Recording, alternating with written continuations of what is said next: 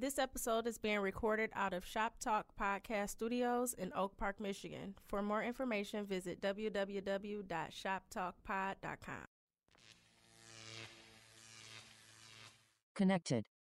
I'm SJ, I'm AJ. and we the Connected Experience. Hey, bro, tell them what the Connected Experience is. That's when we take like-minded individuals, put them together in a room. We like chop it up about different subjects, or we might connect ourselves with the listener, with somebody we want to be connected with. But basically, what we're doing is getting you familiar with people we think that you should know. yeah, that's dope. That's dope. So, how you been doing? I can't complain. What about yourself? I've been all right. I've been all right. You got a term of the week. Yeah, I got a term. My term is grinding, and that's to become sharpened or polished by friction. And why did you pick that term? Because a lot of people say they're grinding, but that's what it really means. So I took sharpened as to sharpen your skills and something, to sharpen your hustle, to sharpen what you're doing to actually benefit you. So that's grinding. And I, I got a term. It's actually underground, and that's beneath the surface of the ground, a group or movement organi- organized secretly to work against an existing regime. A lot of people didn't know that that's what that meant. You know what I'm saying? because that's where the shit usually come from. If you throw overthrow the government or take over governments and shit like that, it start underground, and then that's how you do it. Like you assemble, you make enough noise to break that seal and break that ground and break that sunlight, and then you take over what you want to take over. Why would that be your uh, term? because a lot of people don't know that they underground or they think they underground and they really on the surface because they ain't, they ain't trying to overthrow no regimes, whatever the regime may be. Right. You know what I'm saying? That could be the musical fan and bring them into their realm. Yeah. That could be the government. That could be a lot of different things. But we go keep it at music. yeah, yeah, yeah. so what we gonna get into this episode, bro? Well, we got a special guest. He's actually a repeat guest. He was here last year, maybe around, Around this this time, time, yeah. earlier. But like he- right before. yeah, but we was actually focused on the underground hip hop awards. But today we go focus on him. Why don't you go ahead and introduce yourself, boss? What's good, Detroit? What's good, world? It's your man B Scarb, aka Real Name No Gimmicks. Um, ASAR Consultant, Four Corners Podcast, Underground Hip Hop Awards. We in the building. All right, so let's get into your actual story growing up. Where are you from? Where did you grow up at? Uh, born and raised Detroit. Um, I don't like to really claim a side or a hood. I tell people I'm a Detroiter. I was pretty much raised mostly on the west side. I went to school at King on the east side. Got dirty in Southwest. So I'm a Detroiter through and through. So how you end up at King? Was you playing football at King? Uh, basketball. Um, at the time, uh, I came up with Deion Harris that played at Redford High School. Yeah. Um, I came up with Manny Harris. He was a little younger than me, but we all grew up in the same hood. Off of, um, I stayed on Eileen. They stayed on Burwood. We all grew up over there off of Finkel. Played rec league, uh, St. Gregory, St. Cecilia's, AAU. What was my man, the old man name in Saint Cecilia who uh, sat by the door? Uh, I forget Hoss? his name. I forget his name, but uh, Mr. Washington's the one who founded everything over there. yeah, yeah, yeah. So you called on the court. What was your position? Point guard, point guard. Point guard, point guard. So how you feel about Lonzo Ball? why, why was that your go to player? Because he a Laker. I'm a Laker, bro. I, I know you yeah. I mean, people talk about being a true point guard. So Lonzo, you know, facilitates, great passer, not necessarily a scorer. I was more of a, a combo guard, so I could shoot, I could post. I was more of like a power, kind of like Baron Davis. And Okay. I and I think the thing actually is people don't actually know what a point guard is supposed to do. Like these like fans like dumb. Like bottom line, they think a point guard is supposed to be one thing. A point guard is just like Pee Wee Kirkland said, who's one of the greatest point guards, extension of the coach. So the coach could tell the point guard what to do, and the point guard can go go run the floor. So you like the floor general when you're the point guard. So you don't necessarily have to be a great shooter. You know what I'm saying? You're Right, the point right. guard. You pass it off so they can score the points. You still can ball. We used to ball. yeah, I don't know. I ain't gonna. Yeah, I ain't gonna say that I can't. I mean, I did get out there in the uh, coaches players game against the kids. I dropped some buckets. So Yeah, against the kids cut though. Yeah, that was like Yeah, but they wasn't no slouches, nigga. I had one little kid grade, who dog. can shoot That from the first- who can sh- outshoot everybody Yo, on the court. They wasn't no slouches. They was in first grade. dog. What okay, when niggas about? pop up in the NBA and shit, I'm like, see, that's what I played against. You gonna be like, oh, he ain't no slouch. Yeah, yeah. So how did you actually get into music? Um, been in music my whole life as a fan, as far as a consumer. Um, first was introduced to hip hop five years old.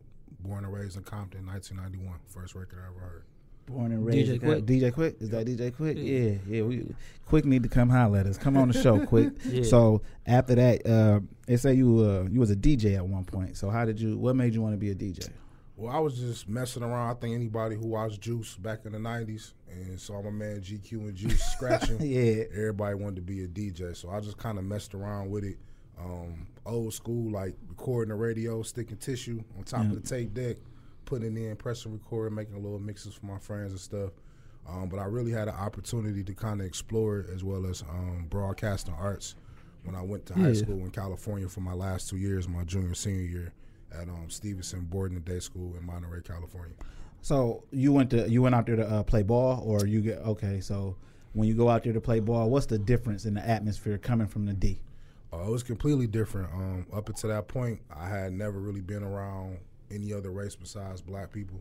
So it was my first time really seeing white people, Asians, um, Chaldeans, Filipinos, like etc. Like just Right, seeing yeah, everybody, and then really being around wealth. Like Now, how, how did you adjust to never being around anybody else but black, and then boom, you were around a plethora of different races? Like, how did that affect you mentally? Even though you hear the ball, but that's like a super huge culture shock. And I say that because my mom, she went to high school with white people.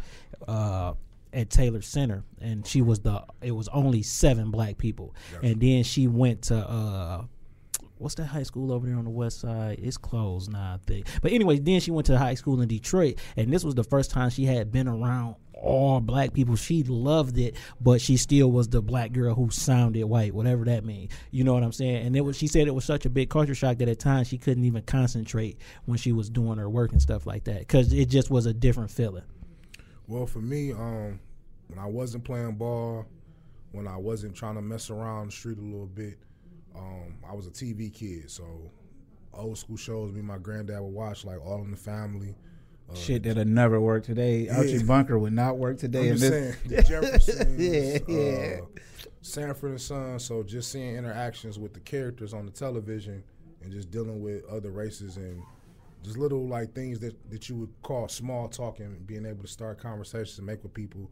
I kind of just played off of stuff that influenced me from Yeah. watching TV to like fill in those gaps and make those connections, even if it wasn't nothing but uh, seeing somebody passing in the hallway when I was at the school. But I was very grounded in the sense that when I went, I knew what the opportunity was going to mean for myself and how it would put me in position to be where I am now to do what I'm doing for my family. So, Right. Okay. And they gave you the opportunity to actually be an on air DJ, right? At the high school, right? Yep. Um, it was KSPB 91.9 FM, which is a student ran station. Um, it was a thousand wattage. It covered seven counties. Um, so That's pretty big. much. the Yeah, that's a nice central- yeah, yeah, that's a nice little area. That's a Yeah, nice The area. whole Central Coast section of California. So for those who are not um, hip to the geography in California, you got Northern California and South California. So Northern California, Sac Town, San Francisco, the Bay Area. Um, South Cal is Los Angeles, and then in the middle San Diego. is um, you got Monterey, you got Pebble Beach where they play the golf tournaments at for the Yeah. PGA Tour, and you got San Jose. That's like the big major city, kind of like your Central Coast. Now California. listen, That's crazy. San Jose is our big. That's where we get our biggest listenership from, and Oh, we dope, just was trying to discuss geographically where would San Jose fall on the map of California. So thank you for telling us that because that makes a lot of sense. What the fuck was you saying? That's exactly what I was saying. I didn't even say shit, but that's crazy. but uh, the the it was student ran, so we we had our own music director, we had our own station manager, we had several disc jockeys and broadcasters on staff. Uh, my format was two hours on Sunday evenings from eight to ten. I called it the hip hop hotspot. Yeah. Um, with DJ Young Nice, that was my DJ name. So Yeah. don't don't hate on me on that. Uh, but yeah, so and I was playing popular music. Like it was that experience that I really went and kind of became a crate digger as far Yeah. as digging back and kind of being more ver- versed in the culture and reading books and watching documentaries. Yeah. But up until that point, I was just a fan of what was played in my household, and I was just a fan of like what was on the radio. Now, did any of those people go on to be in uh, radio and broadcasting like stuff yeah, like that Yeah, a lot of my day? classmates that I went to school with, um, I, I forget his name, but one guy's doing sports news talk radio in Chicago. yeah. I got another classmate that works for uh, the Fox Sports Network, so he's Yeah. had the opportunity to do some of the Super Bowl commercials Yeah. and work with some um, NFL players. So it was a lot of kids that I went to school with came from money. Yeah. Parents was already invested into their future, and so they all kind of went off to do great things. Like everybody went to school with. So did DJ Young Nice break any records? Can you remember like, yo, I played this record like and it and it became something? You know what I'm saying? Low key, I don't necessarily want to go on record, but we had. um What? Don't say nothing you don't want played back. Well, no, I'm just saying I don't. I, I don't want like. That's why I'm giving the disclaimer now. Like, I don't want to come back to be like, well, you said you did. No, no, Yeah. no, no. But it was a situation where um, Mr. Fab from Oakland, yeah. he was either dating somebody at the time that was on staff at the high school I went to, but to some effect, he wound up coming down and doing a show for us at one of our school dances before he became Mr. Mr. Fab. Fab. Yeah. who he is now. And um, we actually had well, that's my kids. They they texted me. I'm sorry. Uh, Uh, we, we actually came and did a school dance for us and like performed like some of his early material. And um, we wound up doing an interview for him at the station. But that was somebody that I got a chance to like witness early on before he be, even became Yeah, who he became in battle rap and just what he is to the Bay Area. This was like when uh, Mac Dre was still alive. So for all those people that's really like in the Bay yeah. music, this like pre hyphy, like this. yeah, yeah, all yeah, yeah. Yeah, because we fucked with Mac Dre when he was still alive. So So when the Mac died, it hurt. yeah. Thiz Entertainment. Talking about the Thiz movie. Yeah, no, we yeah. talk about romper room Mac Dre. Yeah, feel what yeah, saying? we- we, yeah. fucked with Mac Dre. Had the it was rompulation, romper. yeah. Like no no diss to uh, E40 and the Luniz and Too Short. Like they all Bay Area legends, but like if you really like ten toes in the Bay, like Mac Dre, Mac what Mac Dre is to the Bay is like what Blade is here to Detroit. Yeah. on steroids though, like times a million. Yeah, You know what I'm saying? And we took like because we was introduced, people was introduced to E40 first. You know what I'm saying? So they actually, but if you listen, if you go back and listen, a lot of shit E40 was saying was like little shots at Mac Dre, and Mac Dre and them was taking shots back. But that's an East Side West Side thing in a sense of how. I mean, all them cats, the alcoholics, Andre Nickatina, like Yeah, Yeah, Andre yeah, Nickatina, yeah. yeah. I really spent time out there, so I really got like Yeah. Past roots in Oakland and I got roots in LA. Like I was like really like in the Nickerson Gardens. Like I was Yeah. in Watts. I was in Yeah. Compton. Like I was like them two years that I spent.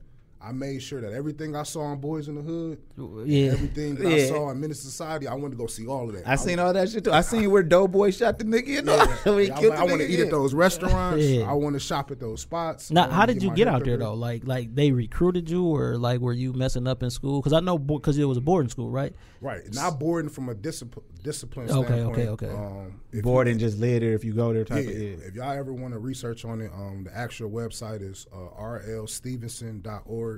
Um, it's Robert Louis Stevenson High School. Uh, Robert Louis Stevenson was a famous uh, author slash poet, um, but it's a well-to-known school as far as boarding school. So their school is on the same level as a Detroit Country Day here, Or like as a Cranbrook. Cranbrook here. Okay. Um, but how I got noticed is that um, one of the gyms that I used to frequent working out, uh, Elmwood Church of God in Christ, they used to have open rec there on Saturdays, and there was a scout that had came um, that was scouting some of the talent that was playing there. They weren't there to see me; they was there to see somebody else. But that person didn't show up that day, and I just so happened to be there. Um, get showed up. get my game off, and um, my grandfather uh, always kept my report card in his wallet. You know what I'm saying? So when the guy was asking around about some of the guys who was playing on the floor, he asked my grandfather like, "Who was that young man?" He's like, "That's my grandson." You know, my grandson being like my unofficial agent on the sideline, pumping me up, networking. He's like, "Well, here goes his grades right here." Like, right, yeah. Like I've already, Yeah. I know what's the next question. Right, yeah. right. So from that situation, you know, dude sat down with me. Um, I didn't want to go because at the time I was really moving up uh, the ranks where I was at King. Um, at the time when I was at King, I was playing with Chuck Bailey, uh, Kurt Gilmore, um, Kurt, Courtney Williams, who all played with the family. That was the AAU team I played on. I played under Coach Benny White. Who Oh, you on- played on the family. Yep. Yeah, Ali. You know Ali's Legion. He played on. That's my little cousin. That's my first cousin. Yep. So he went Yeah. on to um, coach at Eastern. But long story short, um, we had a stacked squad. Yeah. So I was like seventh, eighth man on the squad. So I was getting ticked. I was averaging like 12, 15 points a game, but I wasn't starting. Yeah. So my granddad, like, you putting in all this work, you know, busting your behind, like, you need to, like, figure out an opportunity to break in the lineup. And on the flip side, I wasn't even supposed to go to King. I originally was supposed to go to Redford Yeah. because before I joined the family, I played on the same AAU team as Deion Harris. Yeah. So Deion Harris like my big bro. Yeah. So it's like that's where I wanted to go, but I took the test and got into King. And Granddad like, well, this is a better school, so we're gonna Go here. go here. And then I wound up making the squad over there and doing well. But I hadn't like got like what I what my goal was. Like I was doing two a days, working out. Right. You you want to it. see you want to start. Right. I was, Yeah, I was yeah. wanting to get to where I wanted to get to, but the opportunity was too good to pass up. Yeah. And you know, at first I didn't think it was real. I thought the dude was scamming us. Like, you trying to send me to Cali? Like, you don't even know me, bro. Like, Yeah. what you talking about? So we flew out there, saw the school, visited, you know, talked with the coaches, you know, took them some of my game film, and they, you know, made us an offer we couldn't refuse. Now, when you went out there though, did the coaches like know about you from from that guy talking to him? Yeah, they didn't know about me from um like being on the radar because I wasn't ranked yet. Yeah. So at the time, it was like really an opportunity for me to like build my brand as an athlete. You got to remember, like circa like 2000 to like 2004, AAU was just starting to become big. Big as it in is. terms Yeah. as a business, in terms of the shoe endorsement deals and all that. So I was like a first generation of that. Like we was kitted out by Adidas, like Yeah. going to ABCD camp. You know, the Yeah. first time I met LeBron was at an ABCD camp for Adidas. So it's just Yeah. like that's that's the world I was starting to go into that I didn't have a chance to experience here in Detroit Yeah. because I wasn't in the top of the rotation. But to make a long story short, got out there, did really well, got written up in the newspaper, um, wound up being recruited by Central Michigan. It was between me and the center. They went with the center. And then I had a couple other D2 offers and then a lot of D3 offers. And I ultimately chose to go D3 because I wanted to come back home to be closer to my family. Oh, I- I hear you uh, talk about your grandfather a lot. So, how did your grandfather influence your life? Was that like your dad and your grandfather, so Uh, to my speak? granddad was everything, man. Uh, shout out to Lovey Senior. Um, my grandfather pretty much saved my life. Like I said, uh, when I say I'm a Detroiter, like I've done everything any young man in the city would have done between the ages of 12 and 18, and then some. And Right. so I was raised with my mom. Unfortunately, she succumbed to uh, mental illness when I was in my middle school years, and um, the state took me and my sister away from her. So I wound up going through the system. Spent a little time in juvenile. So my granddad was the one who kind of pulled me from that, saved my life, and put me back on solid ground. Right, right. So right. by the time I got to high school, it was like from that point on, it was just basketball and school. Right, And right. so he pretty much grounded me. So that's why you hear me talk about my grandfather a lot. Yeah, yeah, yeah. I could dig it. I could dig it. So boom. So you come back home. You uh you ended up going to Kalamazoo College. That Yep. so that you played ball there. Yep, I played my first two seasons. Um, me and the coach wasn't seeing eye to eye. Uh, the whole deal was to be a big fish in a small pond. So kind of like the two years that I did in Cali, it was supposed to come here, tune up, get your stats up some more, Go. Transfer, transfer, else, do yeah. that out. Um, did that, but he didn't keep his end of the bargain with shopping me around. Then I Right. started shopping myself around, and then it was some tampering issues because uh, some of the people from the college, you know, I was having perks and privileges that other people weren't supposed to have. Oh, so they looked at that as tampering. Yeah, so Right. I, it was an issue where I was, going to lose my scholarship and possibly be kicked out of school. And then I actually got into a physical altercation with the coach because I'm like, "Yo, this is my life, bro." Like, Right. This- like, yeah, I get kicked out of school here. I might end up in the penitentiary for murder Right, right, You- right. or anything. You know what I'm saying? Like it's like that where we from. you feel what I'm saying? So like after the physical altercation, did you just go to another college or did you stop college or like what happened after that? well, I was able to get off. Shout out to my attorney, still my attorney to this day.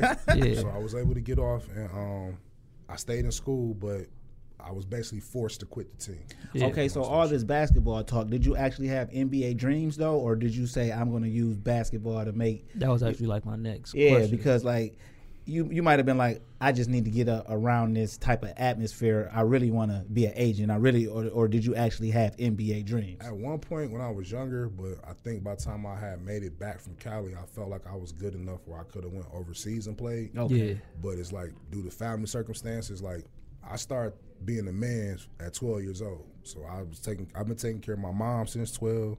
I put my sister through school. She just graduated from Michigan State last year. That's, That's what's dope. up. That- Uh. My grandfather was elderly now. I take care of him. And I got my own three daughters. Right. So I you, it wasn't no way that you could just go overseas. Exactly. So Yeah. it was like, as real life kept happening, Yeah. and I kept, you know, battling and coping with that, it just became of I'm gonna get my education. Like, Yeah. I'm not gonna let basketball and the negativity that came from that distract me from getting my education. That's Yeah. what I'm here for anyway. Yeah. You know what I'm saying? So that's kind of how it happened. Now, was you able to keep your scholarship though, even though you wasn't on the. That- team? That's, that's what the whole court case was about Yeah. because it wasn't something that the gifts that they claim I received, I never asked for. It was Yeah. stuff that they was trying to give me to make me feel comfortable and to kind of like keep me there. And then Right, because they knew that it was time for you to move on. Right, So and the promises they made as far as it was a system, so it was Yeah. supposed to have been like a phone call, shoot my grades over, and I was gonna be there. But that never happened. So it's like all of this stuff kind of hit the fan once I wasn't cooperating with the with the Yeah, like program. nah, dog. I'm trying to I'm trying to move on. it's Right, time right, for me to move on. So,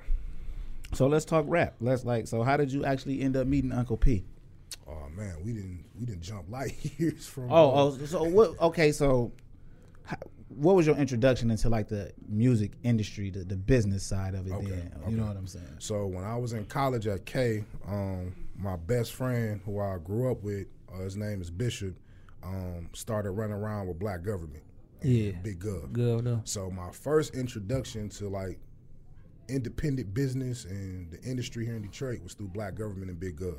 And so hanging around them, just kind of being like an intern for real, like putting up posters, going out, passing out flyers, being in the studio, and just kind of learning it from that perspective was my first window. And then from there, my same friend, when I graduated from Kalamazoo College, we started a record label with three other people called Varsity Music Group. Okay. And then the the artist that we broke that we had the most success with from that um, outfit was Vizu Low Key. That, that's the young boy, right? Yep. Yeah. so that's yeah, who I was pushing, and um, we dropped a project called Focus back in 2014 that was catching a little traction here locally in the city. And right before we could really put our foot down, you know, the company kind of dismantled in between. And um, during that dismantle is when I met Uncle P. Okay, okay. So now that you meet Uncle P, was DetroitRap.com a thing? I know DetroitRap.com had been going on for a long time. So you, were you familiar with like the work he was doing, or somebody just like, yo, this my man Uncle P, and y'all got to doing stuff together? Like how did you know? Like w- were you familiar with his previous work? No, I wasn't. Uh, it was the latter part what you said. Somebody, um, actually, Vizu had um, when they used to have a spot, I believe on Six Mile between Greenfield and Southfield. They used to have like a physical location. The original D Rap crew and the original founding of the company, and they used to have ciphers. And when Vizu was young, like middle school young, he used to go up there and freestyle. Yeah. And he met P, he met Biggs, Yeah. he met uh, Miss Corona there, and like a few other people. A lot of And, people um, who was on the freestyle circuit. Right. Yeah. But that nothing never Materialized. materialized from that situation. He just went on being a kid up until we started working with him a few years later. So he was the one who actually was like, "Yo, um, Uncle P be throwing shows sometimes at the Frog.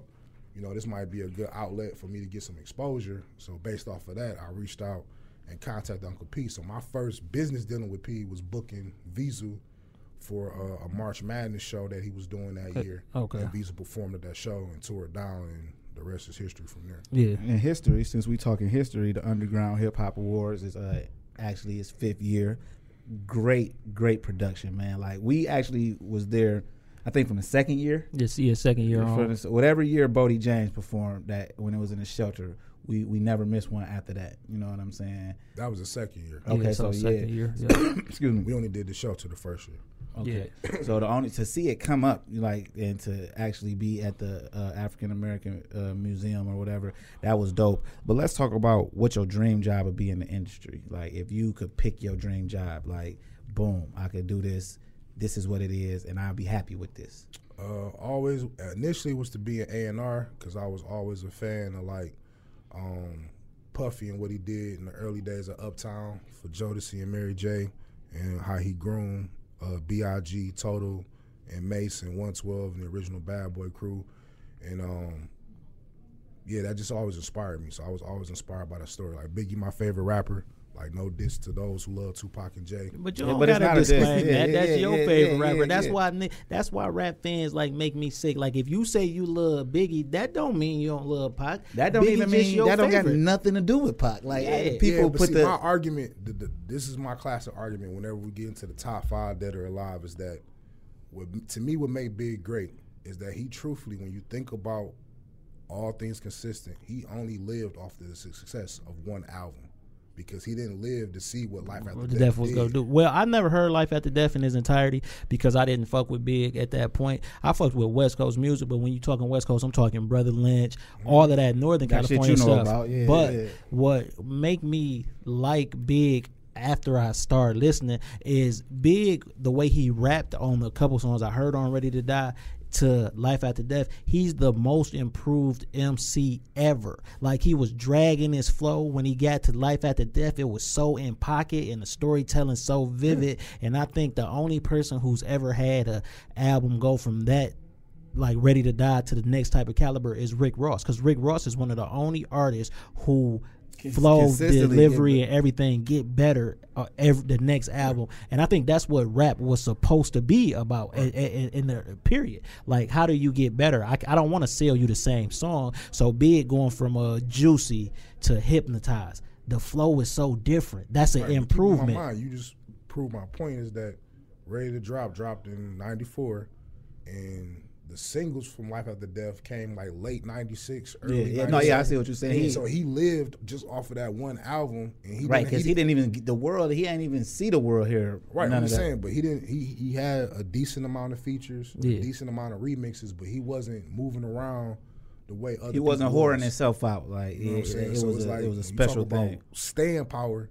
Years later, you know, Decades still, later. You know what I'm saying? Yeah, you feel me? Like this he's is still in Yeah. these top conversations. So when I be like having the water cooler conversations or in the barber talking, like, well, why you choose Big? I'm like, bro, like he only had one album for real. Yeah, like, that he, could that he could stand on. Right, he was Yeah. creating Another what, one. what was a, what was eventually going to be a masterpiece. Yeah, because we don't even know if he heard that album in sync. Right. You We feel what I'm we saying? don't We don't know even if know if he heard- heard heard that album in sync. We don't know if he heard it mixed, mastered. Yeah, or none of All that. we know is he laid it down, did And his left. part, Yeah. and walked away. See, but my I, and I he was only 24. Yeah. Right. See, I think the top five conversation is like stupid because, like, okay, a great MC is a great MC no matter where they from. You know what I'm saying? But like, if you never, I'm gonna use Brother Lynch as an example. If you've never been exposed to Brotha Lynch Hung, regardless of the content of his music, as an MC, he's a great MC. Right, he's he's You know top caliber. He's a top caliber MC. You might not like what he's talking about, or you might not have been exposed to him, but that don't mean that let's just say uh, Pac should be everybody top five sound like this. Jay Z, Tupac, uh, Big, Nah, Nas, and five is interchangeable. Scarface. You know what I'm saying? It could Depending Now, on what Scarface my number two, but see, this is the other thing too. Like I also catch people up because I be like, okay, to me, when you say top five dead of alive, this is who you listen to like right now. Like if Yeah. I hop in the whip with Yeah, you right yeah, now, yeah.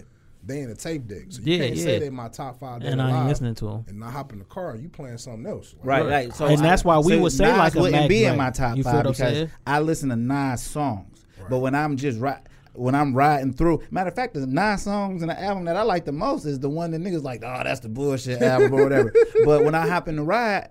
My playlist consists of Brother Lynch, Mac Dre, you know what I'm saying, Big and Pac on there. But if if we adding up the songs, I got more Mac Dre songs than anything. I got more, you know what I'm saying. I got More more, Scarface Scarface, than songs, anything. yeah. You know what I'm saying. I, I, I, got more Fat Pat. Prodigy songs than Nas. You know what Yeah, I'm that's saying? what I'm saying. Well, It just to me, when you say top five dead or alive, when you talk about your favorite MC, is like who influenced you, like where did you pull a game from that you might apply to your everyday. Yeah. Like when you up Nigga, in the so I'm gonna say Tila. who you, you, feel who what you I'm saying? cutting on when you Yeah. get ready. Who- you know what who- who, you who- listening to when you on your way to the crib at night when you done with work? Like Yeah. who, who you spend the most put time in, with? who you press play on when you get your hair cut. Right. That's when you happen to the ride and the you fresh at the fresh cut.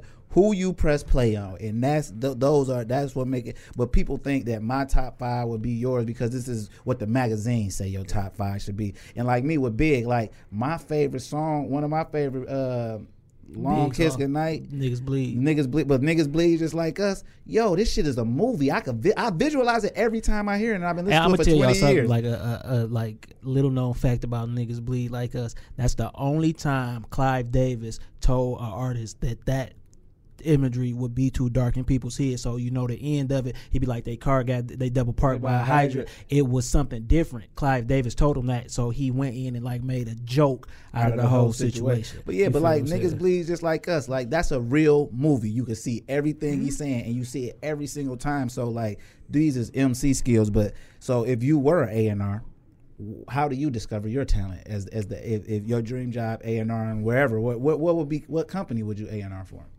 Uh, if I had to go back in the day, it would be Def Jam. No, we talking right now. No, I'm saying like Oh, right, Right now, now. Who- if you if, you was an A and R, if you was an A and R, what company would you want to work for right now? Mm, If I had to go back in the day, I actually would pick Loud.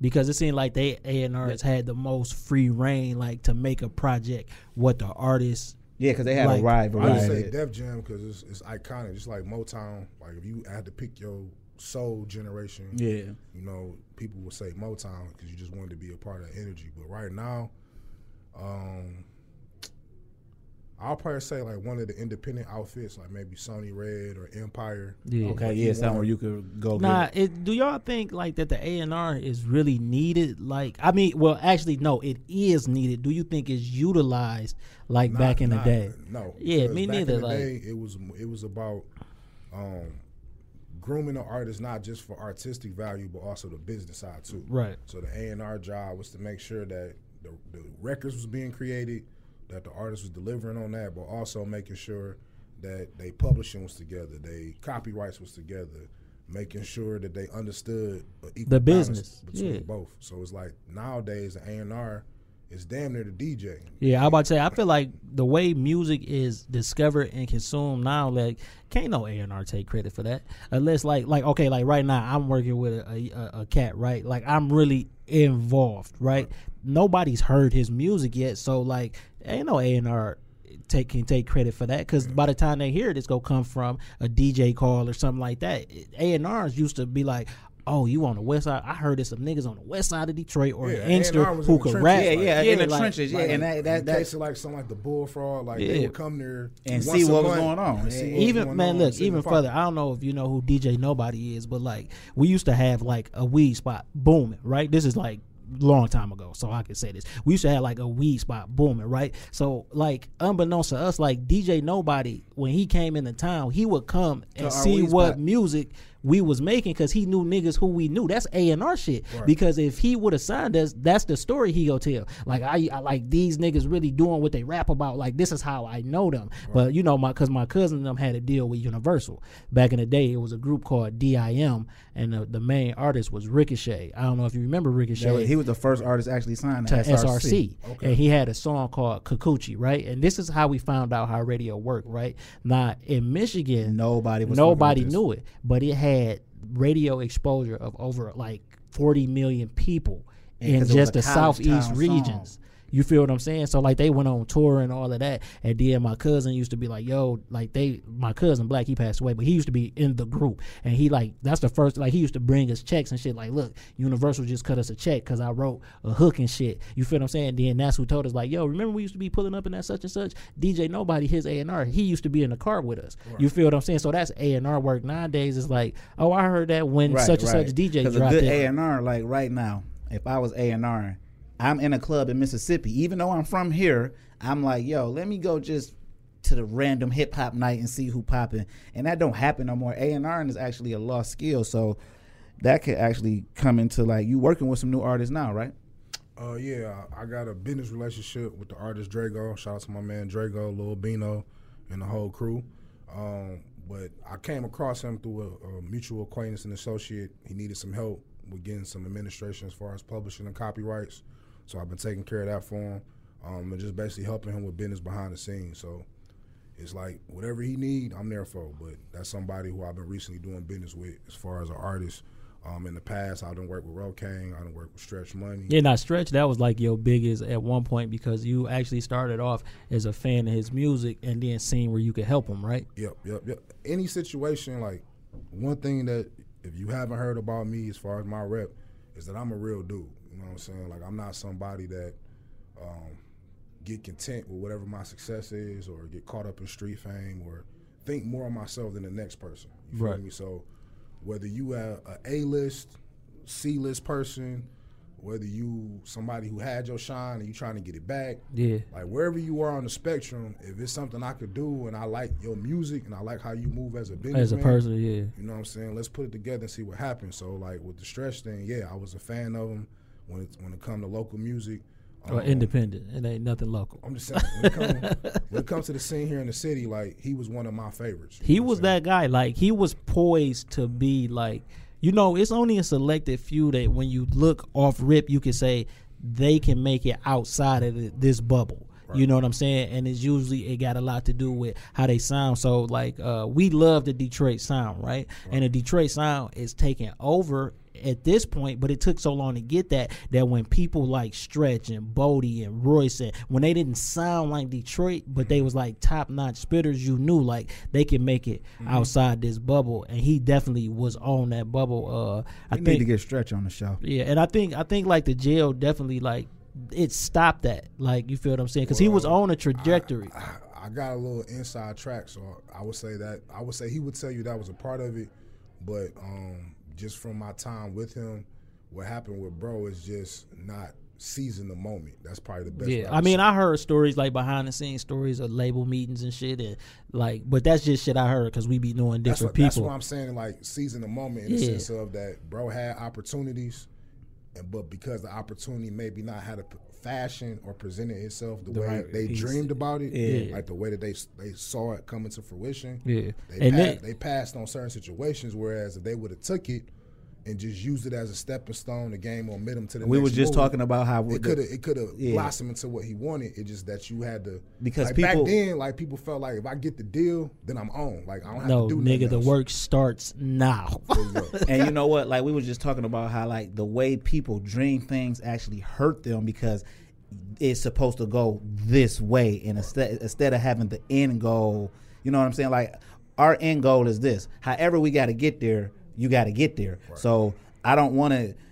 If I turn left, I didn't turn left when I visualized it. So turning left, I'm not turning left because that ain't how I visualize it. And that's what a lot Yeah. of people do. They put it how they want it to go. And that if the, the end goal is the end goal, if, if we trying to do this like this, no matter what we got to do to get there, we get there. Right. You know what I'm at saying? the time that I had with him, you know, we had conversations We kind of said like things along those lines. Like, man, if I knew what I know now back then, I would have just took certain situations just to get my foot in the door And then and then. You know what I'm saying yeah. from there. But you know, you young. And- and you look- high. You you you, Right. you- It's hard when because for people who listen who don't know who Stretch Money is, he had his own summer. Right. He didn't share with nobody. Like you know what I'm saying? Like he did, and that's big, in a, especially in a city like Detroit when you're not sharing with nobody. You know what I'm saying? So when Stretch came through, when you young like that, you go from being a man and then you go sit in a situation and it's like. Not to take nothing from stretch, but you just one in a few. When you walk outside the door after this meeting, we got another meeting with, With a guy whose numbers from- just is you know what I'm saying? So a lot of people got to see it like that. Like it's the big fish, small pond thing. You know what I'm saying? But in closing this, let's talk about the closing of the bullfrog. That one hurt. like yeah, yeah, yeah. So how how do you think that's gonna affect the uh, the, The music scene, scene? yeah, the like, scene. It's gonna it's gonna affect a lot, man. Like Man, I, I got a love hate relationship with the bullfrog. I love it for what it does for opportunity because people who've never performed before, people who've never promoted before, like the rental fee was affordable to get to there anybody up. to rent the fee to be able to throw your joint there. And then as far as as a aspiring artist, you know, no matter who was promoting, if you had the guts to go there and ask somebody, could I rock the stage? Can I nine get on? Nine out of ten, you could get on. So it's like to me, the bullfrog is representing just true, unbiased, fair opportunity and anybody- independence. for anybody to have an opportunity to rock. I hated it because I feel like from a business standpoint, because they had to keep them doors open, they had to keep business in there.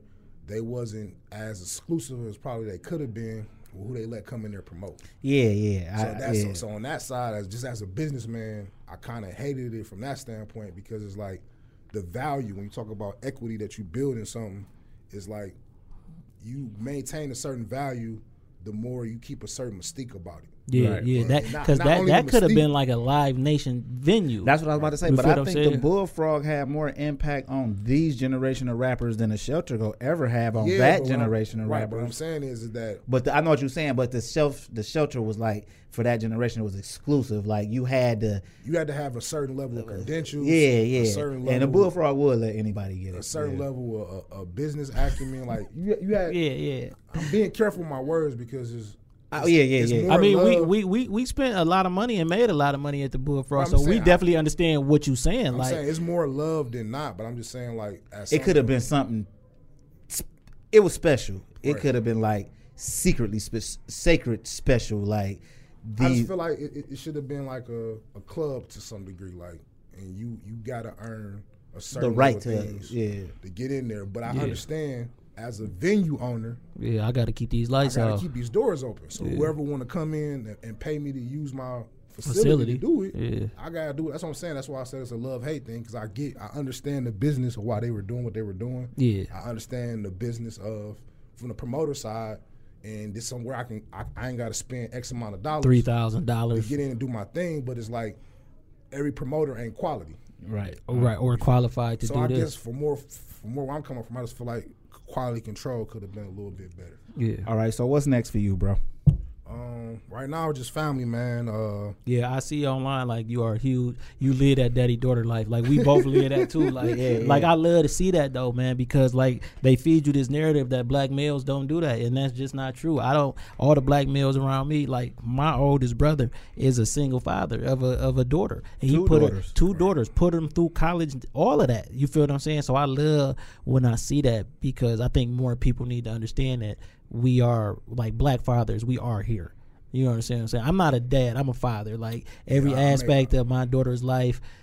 To, to look, man, they thought I was a single father. Like I would be at the school so much. You feel me? I'm married. I, I no, I'm gonna take her to school every morning. I'm gonna shake the teacher hand. If anything, you call me, and then if it's a real problem, my wife a beer.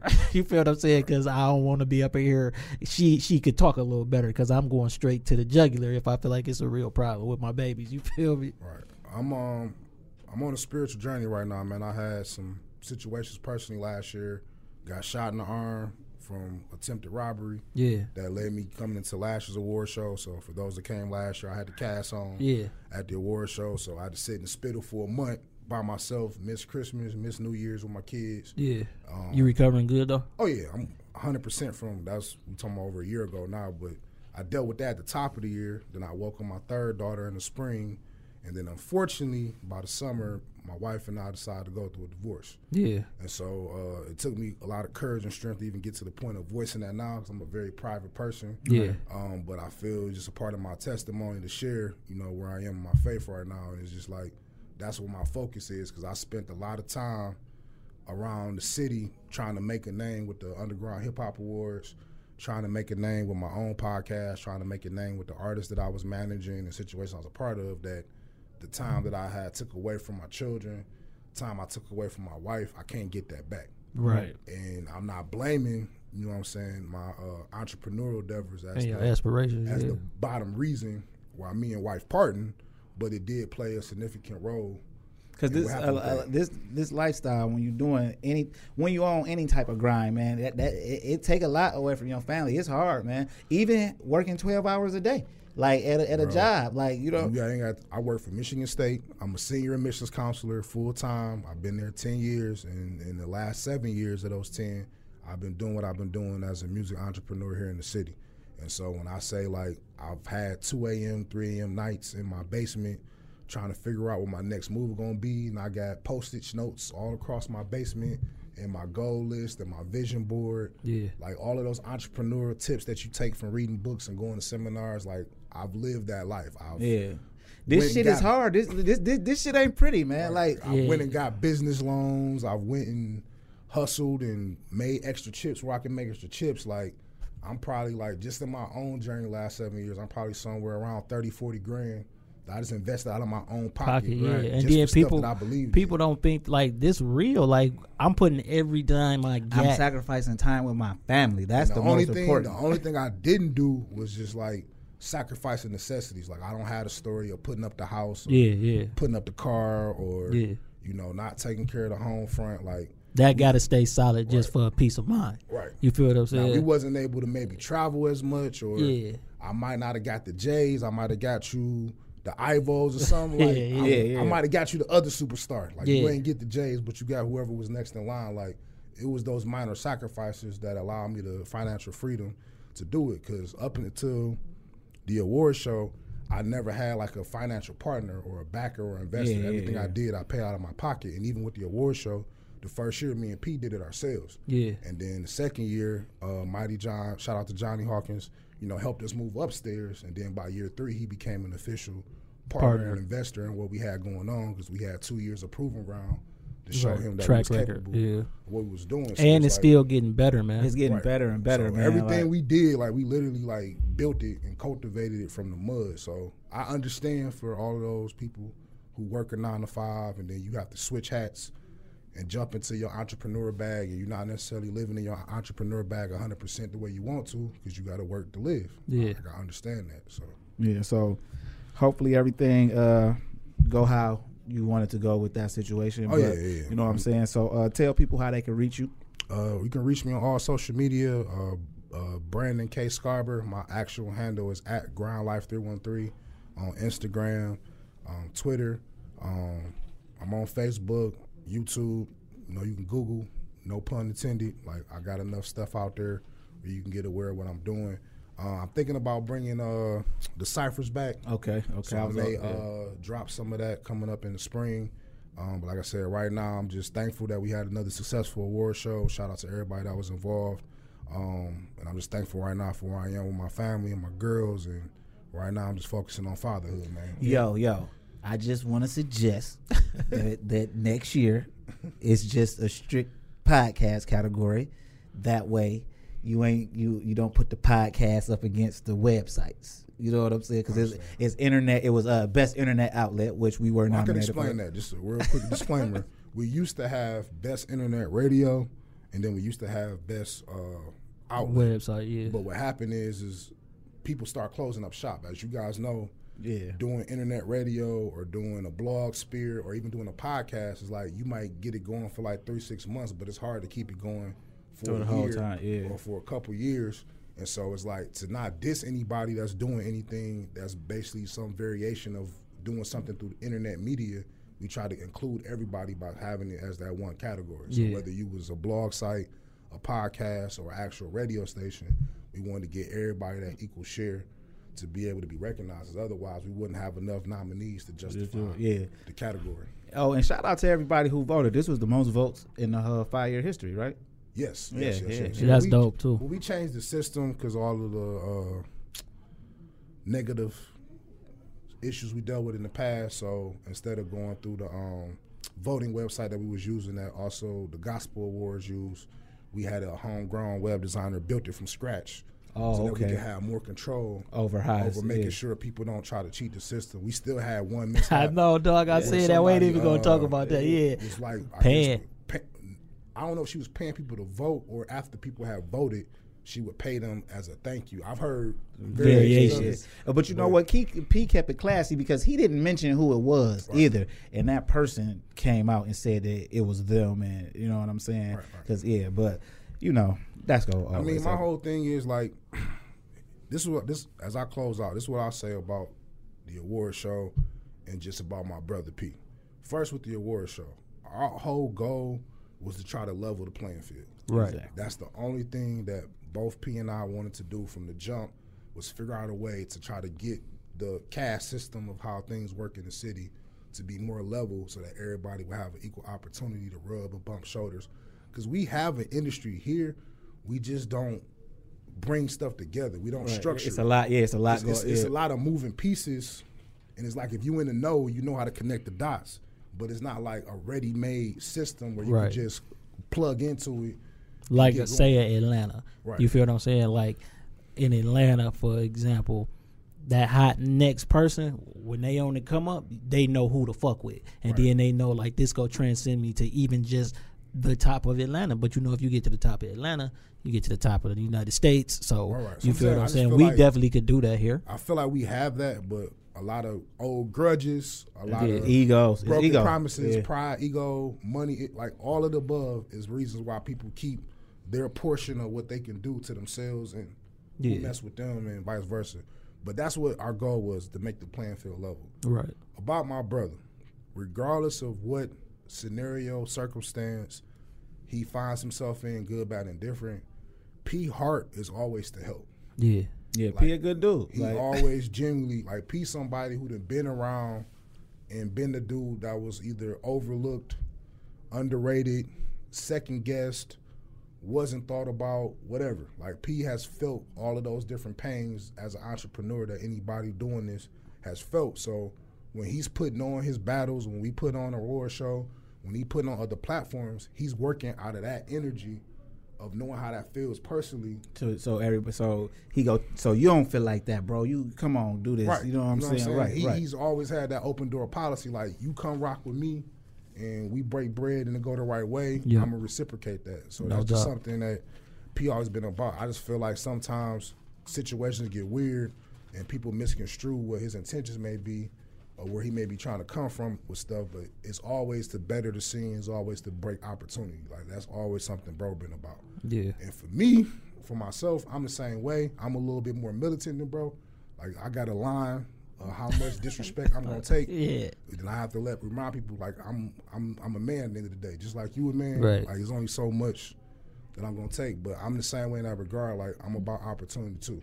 You know Right. what I'm saying? So right. So Right. where can people catch you at, bro? Hey man, TCE Pod on Twitter and Instagram. TCE Pod on Twitter and Instagram. You can search us on the Facebook at uh, the Connected Experience uh, podcast, and then we got the YouTube about to drop. Man, we, got, something so stu- yeah, dope yeah, about to yeah, drop. Yeah. Yeah, on the YouTube. So, hey man, just keep keep keep rocking with us, and we go What's, update y'all what's on up to San. Jose? You know Hey, what I'm hey, shout out to San Jose once Can again. I ask y'all a question? yeah, yeah. wrap? Like, uh, you know, I've been watching y'all, what y'all been doing.